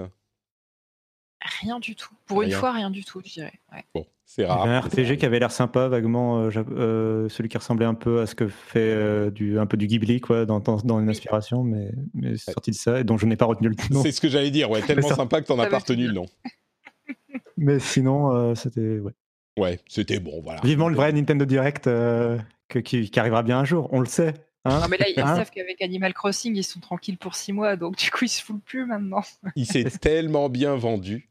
Euh, Mais le, le jeu en question, c'était Baldo, et c'est un studio italien qui le développe. Tout à fait. Naps. Merci. Euh, du côté de chez Blizzard, on a un nouveau personnage sur le PTR dans Overwatch s'appelle Echo, qui est assez sympa. Je le mentionne parce qu'on n'a pas eu de nouveauté depuis tellement longtemps sur Overwatch que, et on Ah, n'en porte aura pas pendant tellement longtemps euh, que c'est notable. Pardon, t'aimes bien son nom? Non, il porte bien son nom. Oui. Parce que il- enfin, son, pouvoir spécial, c'est de copier les autres, donc euh, il s'appelle Echo. Ouais, il est, et il est assez sympa, franchement. Euh, Hearthstone, on a aussi, pour la première fois depuis le lancement, je parle pas souvent des mises à jour de Hearthstone, mais il y a une nouvelle classe dans le jeu, pour la première fois en 7 ans. euh, depuis l'annonce, donc euh, c'est une nouvelle classe, c'est un changement notable. Il y a aussi des chiffres pour euh, Call of Duty Warzone qui, après 15 jours, euh, pardon, après 3 jours, était déjà à 15 millions de joueurs. Alors évidemment, il est porté par la qualité du jeu, mais aussi par euh, le confinement. Le confinement. monde. mais, mais pour donner une comparaison, euh, sur Fortnite, on était euh, à, au bout de deux semaines, on avait 10 millions de joueurs. Et sur Apex Legends, au bout de trois jours, on avait 10 millions de joueurs aussi. Là, avec euh, Warzone, on a 15 millions en trois jours. Alors, je pense que les gens se sont habitués à ce type de lancement, etc., etc. Et il y a le confinement. Mais euh, il est indéniable que le jeu connaît un immense succès. Il faut noter aussi qu'il y a un mode solo qui a été ajouté là il y a quelques jours. Donc, si vous voulez pas aller en escouade, vous pouvez vous faire tuer en solo plutôt qu'en groupe. Euh, c'est le plaisir est multiplié par 150 150 puisqu'on est 150 joueurs solo sur la carte. Mais du coup, Oui, là, c'est- c'est. euh, C'est pas un solo, euh, c'est un multijoueur où t'es tout seul, quoi. Oui, c'est pas c'est pas en escouade de 3, c'est que tout le monde c'est un contre enfin tout le monde est contre tout le monde. C'est pas en équipe. D'accord. C'est ça que je veux dire. Un genre de Battle Royale, quoi, en fait. Bah, c'est un petit peu un battle royale effectivement Warzone. Ouais. Donc euh, sauf qu'avant c'était battle royale par par groupe de 3 en escouade comme dans tous les battle royale, là c'est un mode solo pour les battle royale. Ouais, c'est un genre de free for, free for all euh, Exactement. géant, quoi. Exactement, c'est ça. Ouais. Euh, Ah, un petit peu comme quand tu dois aller chercher ton, ton paquet de PQ au supermarché c'est ça, on peut quand même y aller en escouade hein, si vous êtes euh, en, en couple avec un enfant euh, auquel vous pouvez confier la mitrailleuse sur le caddie, c'est possible aussi. Mais, euh. Ça va donner des idées. Gabe Newell a annoncé que Valve allait repenser Artifact depuis, de, de- enfin, de fond en comble, euh, vu le, le désastre que ça a été le lancement de ce jeu de cartes que la plupart d'entre vous a sans doute déjà oublié. C'est pas, c'est pas volé. Bon, c'est bien qu'ils l'oublient pas complètement, mais ils vont le revoir. Donc, euh, on aura sans doute une sorte d'Artifact relancé ou Artifact 2 qui arrivera à un moment. C'est marrant comme ils s'accrochent à ce jeu-là. Moi, je pensais qu'ils auraient laissé tomber et pas Ouais. du tout. Je sais pas, j'imagine qu'ils imaginent qu'il y a quelque chose à faire. Enfin, tu sais, le truc aussi avec Valve, c'est qu'ils ont tellement d'argent et ils en ont tellement rien à foutre. C'est une société privée. C'est ça qu'il faut savoir. Valve, c'est pas une Oui. société publique qui doit faire plaisir aux actionnaires.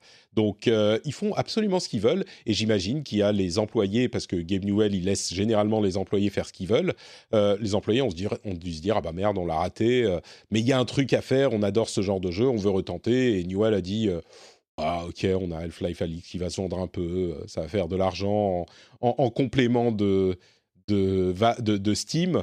Donc euh, bon, prenez l'argent de Half-Life Alix et bossez sur euh, Artifact, ça ira. Pff, Voilà, Ça fait j'imagine rêver. que c'est comme ça que ça se passe. C'est vrai que tu, posais la question du système seller. euh, le Valve Index, en parlant de faire de l'argent, le Valve Index est toujours en rupture de stock depuis euh, novembre dernier. alors, on- ça ne veut pas dire qu'ils en aient fait 40 millions d'exemplaires de stock, hein, mais, euh, mais il est en, en de stock. Quoi. Ouais, tout à fait. Tu as, un petit peu, euh, un petit peu coupé, mais euh, je pense effectivement que moi je me méfie de cette donnée parce que le Valve Index c'est un casque de réalité virtuelle hyper cher et je pense effectivement qu'ils en font pas euh, des centaines de milliers par mois, tu vois. Donc euh, je, sûr. aucune idée de combien ils en vendent. Bien sûr, non, mais je suis totalement d'accord. Euh, tiens, je vais voir si en changeant de serveur sur euh, Discord, ça va pouvoir corriger un petit peu les problèmes. Si jamais l'ordinateur explose, euh, c'est à cause de ça. Hop, on change de serveur. Est-ce que vous êtes toujours là? Oui, et c'est mieux. Et c'est mieux, merveilleux. Bah voilà, faut pas passer par la Russie. Euh, je, vais, je je vais écraser un petit peu vos espoirs. Euh, si vous pensiez, parce qu'on en parlait il y a deux semaines, que Silent Hill allait être repris par euh, Sony, comme la rumeur le laissait entendre, et ben Konami a démenti la rumeur. Ils ont dit non, non, non, euh, on a entendu les rumeurs, mais elles ne sont pas vraies, elles ne sont pas justes. En parlant de Silent Hill, du coup, je rebondis sur euh, la chose pour mentionner qu'ils n'ont pas dit que Castlevania n'était pas euh, n'était pas vrai. Enfin, la rumeur sur Castlevania n'était pas vraie. En tout cas, c'est ce que. Euh, Non Il y a deux, cho- il y a quand même, ouais, enfin, il y a deux, bémols quand même à dire. Alors, je veux pas faire le conspirationniste euh, believer des rumeurs hein, non, plus, mais euh, alors déjà d'une part, c'est Konami euh, Amérique qui a nié ça. Enfin, je sais pas à quel point ils sont au courant de tout. donc, Enfin, c'est un quand- premier point. De, de mon expérience, Euh, ça- quand, tu, quand tu mets ce genre de... euh, parce que c'est un, un message qui a été vo- envoyé à Rely on Horror, le site américain qui avait lancé la rumeur, par Konami US effectivement, mais quand tu fais ce genre de choses, euh, a priori, tu dois poser la question à tes collègues japonais. Tu l'envoies pas sans poser la question. euh, J'espère, ça m'est déjà arrivé de moi d'expérience aussi d'avoir des trucs Mm. des- d'avoir des, des RP qui me disent non, non, non, non, et le lendemain, tu as la branche corp américaine ou japonaise de la boîte qui fait oui, oui, oui, oui. Ouais, Et bon, du ça coup, paraît bon, peu probable, ça- ça- mais peut-être. Ouais. alors ça, ça paraît favorable. L'autre chose que je voudrais dire, c'est que euh, la fin de la citation, c'est euh, ça ne veut pas dire que nous fermons complètement la porte à la franchise, mais euh, c'est juste pas la façon dont ça a été indiqué dans les articles. Donc, euh, je... après, voilà, est-ce que c'est juste du, R- du, du RP euh, flou euh, pour dire ne vous inquiétez pas, on- enfin, Silent Hill, on tue pas la, la licence non plus, Je pense que vous inquiétez ça. pas, il y a des nouvelles machines Pachinko qui arrivent. Ou est-ce que c'est pour, pour quand même dire que c'est juste.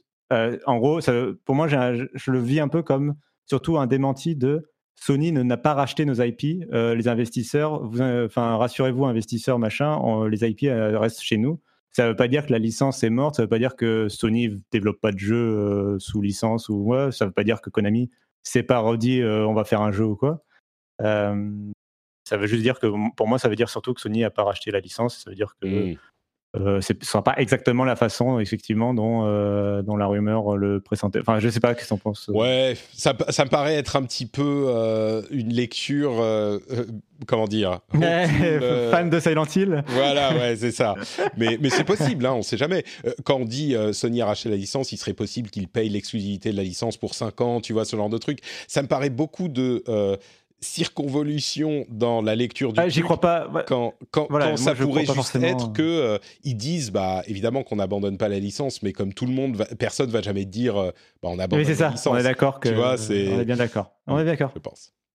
Mais par contre, ils mentionnent pas Castlevania, donc Non, mais. sur ça, Alors, Patrick. sur ça peut-être. Ils mentionnent aucun de leurs autres jeux non plus. Ben, non, mais les, les rumeurs faisaient état de Silent Hill et de Castlevania. Enfin, c'était deux Ils mentionnent pas. Suikoden. Et ça, c'est le plus important. Ah, c'est ça qui te... Oui, je comprends, je Ouais. comprends. À chaque fois qu'on parle de, de, de Konami, on a une petite voix quelque part qui réussit à nous joindre. C'est Cassim qui fait « Et Suikoden alors ?» C'est c'est- c'est systématique. Je l'aurai un jour. Euh, euh. Je l'aurai un jour, je l'aurai. Euh, Google, ah, c'est peut-être un peu trop vieux ça, mais euh, Google a également euh, dévoilé un programme euh, qui va ajouter des tonnes de jeux pour Stadia. C'est le Stadia Makers qui s'adresse essentiellement aux développeurs indépendants. En gros, les jeux qui tournent sous Unity seront faciles à porter sur Stadia. Et il y a une phrase qui m'a tué dans cette annonce, c'est la phrase où ils disent en réalité, le problème, c'était qu'il y avait plein de studios qui ont voulu faire partie du lancement euh, de Stadia, mais on n'avait pas le temps de euh, travailler avec eux à ce moment-là. En gros, maintenant, on a le temps. Mais d'où vous sortez, les gars? Votre lancement famélique au niveau du, euh, du, du- du catalogue, on- vous venez nous dire maintenant, non, mais en fait, il y avait plein de gens qui voulaient bosser avec nous, mais on, on- on a dit non, quoi. C'est, mais, mais quel ah, mais ça me tue, vraiment. Et en plus, ils le disent dans une, euh, dans une déclaration publique, genre, ouais, maintenant vous pouvez, mais, mais c'est pas maintenant qu'il faut. Oui, c'est mieux Là- que rien de le faire maintenant, parce qu'il y aura le vrai lancement avec la version gratuite dans quelques temps. On le sait tous et on l'a assez répété, alors que maintenant, c'est qu'une bêta. Mais enfin, mais. Ah. Là, tu, là, tout à l'heure, tu disais que tu sais, la PlayStation 5, il y en a, ils la comparent avec le lancement de la, PlayStation- de la Xbox One et que c'est trop fort, il faut pas comparer et les problèmes de communication et tout. Le vrai comparo avec la Xbox, le lancement de la Xbox One, c'est le lancement de Google Stadia, quoi. C'est, enfin, Ah bah, euh, j'ai l'impression. Enfin, je- me tous les demande problèmes, même- tous les erreurs qu'ils peuvent faire, ils le font, quoi. Enfin. Je me demande même si c'est pas pire. Je veux dire, il y a trois trucs qu'on retiendra des années euh, 2010 dans les problèmes dans l'histoire du jeu vidéo, euh, qui sont vraiment dans le top 3. Et Dieu sait qu'il y en a eu beaucoup, mais il y en a, il y en a trois. Il y a la Xbox One, il y a euh, le lancement de Stadia, et bien sûr Anthem, qui est euh, niveau olympique dans la compétition des ratages. Mais, mais Stadia, euh, oui, on est clairement à un truc comparable, quoi. Euh, oui, je suis d'accord. Bon, on va conclure avec euh, trois news qui ont à voir avec le virus quand même. Il fallait bien qu'on en parle, mais c'est des trucs un petit peu marrants. Euh, D'abord, Sony ralentit le PlayStation Network pour ne pas que euh, pour pas prendre trop de bandes passantes, comme on l'a vu chez Netflix. Et vraiment possible Alors voilà, moi la blague dont j'étais très fier, c'est donc en fait il passe de la DSL au RTC, c'est ça qu'il ralentit. Patrick, très drôle, merci. Euh, Plague Inc. euh, va ajouter un jeu où le but n'est pas de euh, répandre la pandémie, mais de l'arrêter et de sauver l'humanité. Euh, Ah, c'est pas bête comme euh, truc à ajouter.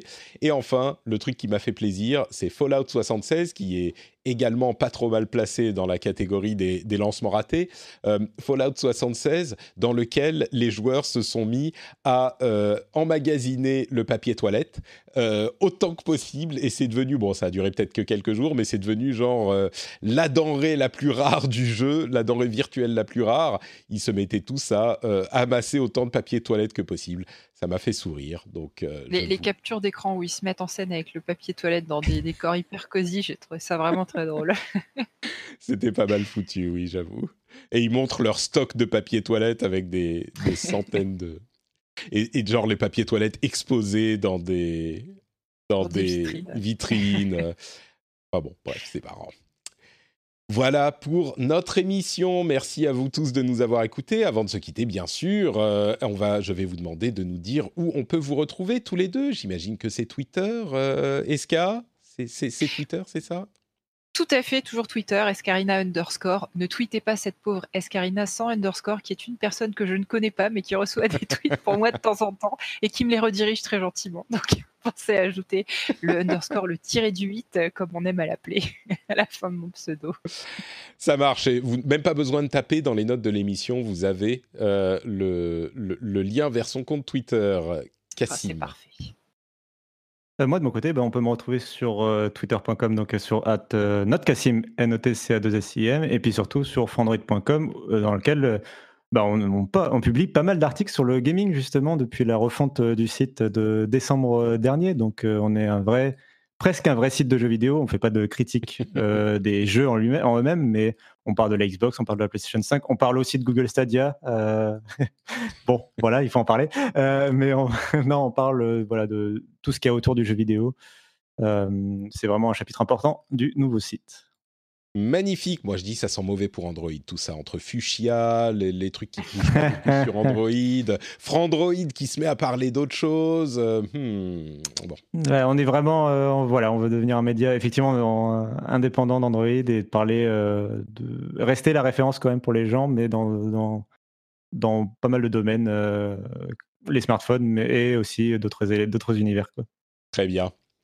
Euh, et pour ma part, c'est Note Patrick sur Twitter, Facebook et Instagram. Plein de choses sympas sur Instagram. Il y a euh, des impressions sur certains, certains des matériels de podcasting, par exemple. Vous pouvez voir euh, la manière dont les choses se passent en Finlande dans mes stories. Enfin, plein de trucs sympas, vraiment.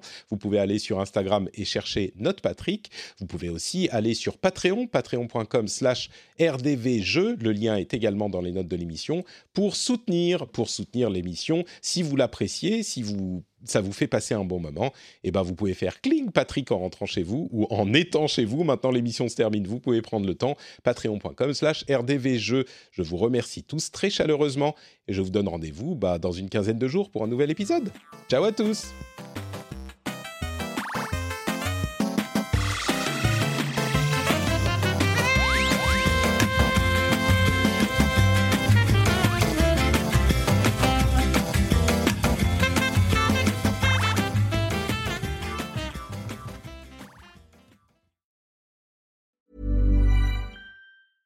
Mom deserves the best, and there's no better place to shop for Mother's Day than Whole Foods Market. They're your destination for unbeatable savings, from premium gifts to show-stopping flowers and irresistible desserts. Start by saving 33% with Prime on all body care and candles. Then get a 15-stem bunch of tulips for just $9.99 each with Prime. Round out Mom's menu with festive rosé, irresistible berry chantilly cake, and more special treats. Come celebrate Mother's Day at Whole Foods Market. Hey, it's Danny Pellegrino from Everything Iconic.